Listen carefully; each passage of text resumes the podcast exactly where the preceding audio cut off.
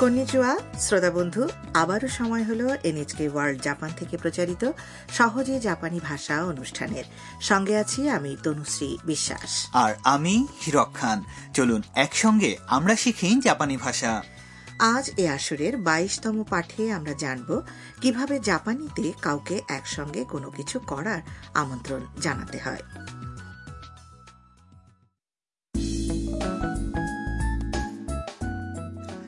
নাট্যাংশের মাধ্যমে পরিবেশিত ভাষা শেখার এই আসরে আমাদের প্রধান চরিত্র হচ্ছে ভিয়েতনাম থেকে জাপানে আসা বিদেশি শিক্ষার্থী তাম সে বর্তমানে হোক্কাইদো জেলার সাপ্পোরো নগরী ভ্রমণ করছে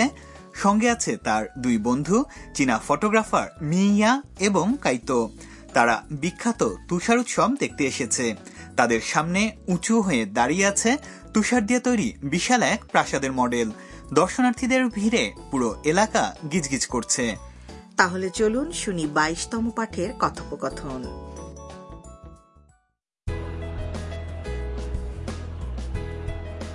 すごいダム見て見てああ大きいですね初めて見ました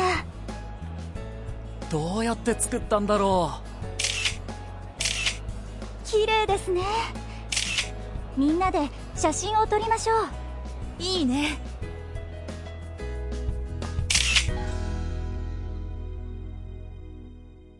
প্রতিটি সংলাপ এবার বোঝার চেষ্টা করা যাক তুষারের তৈরি প্রাসাদের মডেলের সামনে দাঁড়িয়ে মিয়া অবাক হয়ে তামকে বলল すごい এ তো দারুণ ব্যাপার ダム見て見て তাম দেখুন দেখুন তামও মডেলটা দেখে অবাক হয়েছে সে বলল 大きいですね বাহ এত বড় 初めて見ました এই প্রথম দেখলাম মডেলটি ভালো করে দেখে কাইতো বলল うどうやって作ったんだろう কি করে যে বানালো তাম বলল 綺麗ですね খুব সুন্দর তাই না みんなで写真を撮りましょ সবাই মিলে আসুন ছবি তুলি মিয়া সানন্দে বলল ういいね উত্তম প্রস্তাব সাপ্পোরো তুষার উৎসব প্রতি বছর ফেব্রুয়ারির দিকে অনুষ্ঠিত হয় তুষার আর বরফ দিয়ে তৈরি কয়েকশো ভাস্কর্য এতে প্রদর্শিত হয় এগুলো কোনো কোনোটির উচ্চতা পনেরো মিটার পর্যন্ত হয়ে থাকে তুষার দিয়ে এত বিশাল উঁচু ভাস্কর্য তৈরি করা তো ভীষণ কঠিন কাজ তুষারের স্তূপ বানাতে ভাস্কর দল মাচা স্থাপন করেন এবং ক্রেন ব্যবহার করেন এরপর বরফ কেটে কেটে ভাস্কর্যের মোটামুটি আকৃতি দেওয়া হয় এবং পরে আরও সূক্ষ্মভাবে ছেঁটে নিয়ে চূড়ান্ত রূপ দেওয়া হয় প্রস্তুতি থেকে আরম্ভ করে চূড়ান্তভাবে সম্পন্ন করা পর্যন্ত কয়েক মাস সময় লেগে যায় দেখার মতো এক দৃশ্য বটে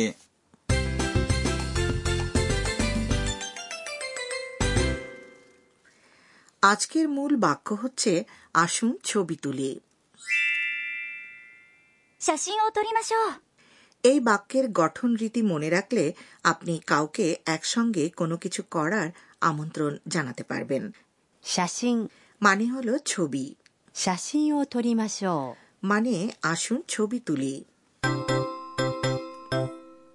আজকের ব্যাকরণ পয়েন্ট একসঙ্গে কোনো কিছু করার জন্য কাউকে আমন্ত্রণ জানাতে হলে জাপানি ক্রিয়ার মাস রূপ থেকে うます、 অংশটুকু বাদ দিন এবং সেখানে জুড়ে দিন ましょう আজকের মূল বাক্যের ছবি তোলা বা 写真を撮る কথাটিতে মূল ক্রিয়া হচ্ছে 撮る এই ক্রিয়ার মাস রূপ হচ্ছে 撮ります আর সেখান থেকে আমরা পেয়েছি 撮りましょ এবার শুনে শুনে শব্দ করে বলুন う写真を撮りましょう写真を撮りましょう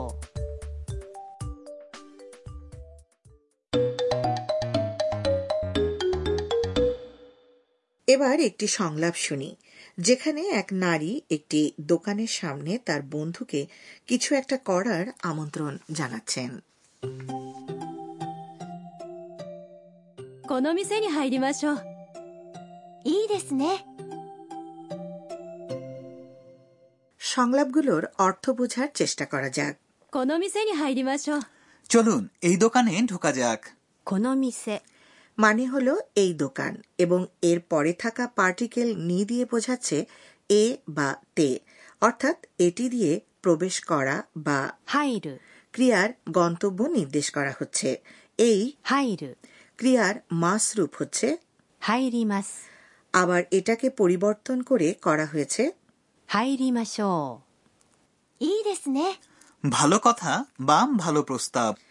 কারো প্রস্তাবে সম্মতি প্রকাশের সহজ উপায় এটি ういい মানে হচ্ছে ভালো বন্ধুরা এবার শুনে শুনে শব্দ করে বলুন 入りましょう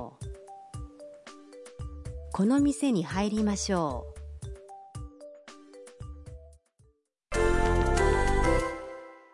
বন্ধুরা এবার চলুন অন্যান্য আরও কিছু করার আমন্ত্রণ জানানো অনুশীলন করা যাক মনে করুন আপনি বলতে চান আসুন আমরা ক্লক টাওয়ারে যাই যেটা হলো সাপ্পোরোর পরিচিতি বহনকারী পর্যটন স্পট ক্লক টাওয়ার হলো 時計台 যাওয়া মানে হচ্ছে 行く এবং এর মাস রূপ হচ্ছে 行きます তাহলে কথাটি বলার চেষ্টা করুন এবার 時計台に行きましょう時計台に行きましょう ধরা যাক আপনি হেঁটে ঘুরে ঘুরে ক্লান্ত হয়ে পড়েছেন এ অবস্থায় কিছুক্ষণ বিশ্রাম নেওয়া যাক কথাটি আপনি কিভাবে বলবেন কিছুক্ষণ বা একটু মানে হল ちょっとちょっと বিশ্রাম নেওয়া 休む এবং এর মাসরূপ হল 休みます休みます তাহলে এবার চেষ্টা করুন তো ち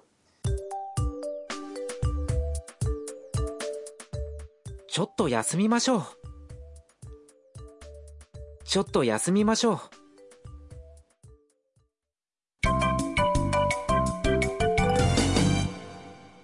এবারে আজকের বোনাস বাক্য তুষারের তৈরি ভাস্কর্য দেখে মিয়া এটি বলেছে মাত্র এক শব্দের হলেও এটা খুব কাজের すごい শুনলেন すごい কথাটির মানে হল চমৎকার দারুণ অবাক হলে অভিভূত হলে বা আপ্লুত হলে জাপানিতে এ কথাটি বলতে পারেন বিভিন্ন লোকের মুখ থেকে এ কথাটি শুনি すごいすごい এবারে আপনাদের পালা শুনে শুনে শব্দ করে বলুন すごい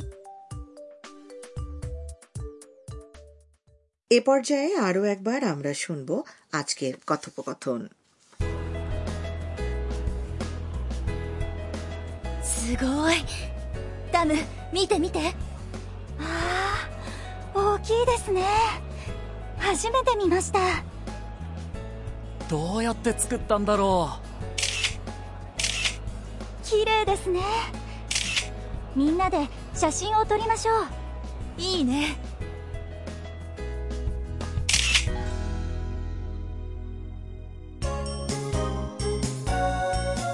ミーヤーのトラベルガイド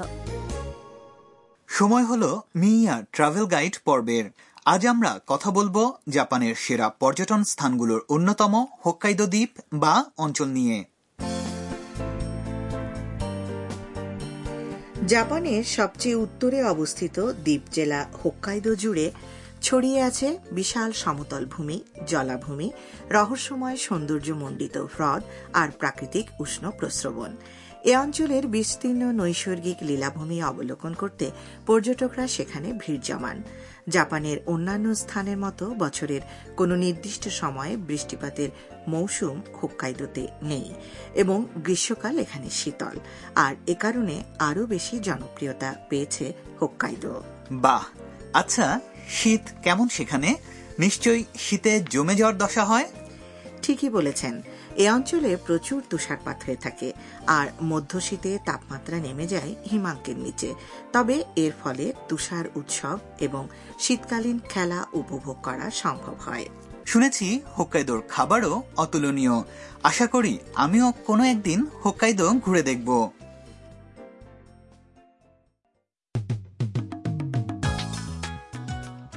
সহজে জাপানি ভাষার আজকের পর্ব এখানেই শেষ হচ্ছে কেমন লাগলো জানাবেন কিন্তু আগামী আসরে আবার দেখা হবে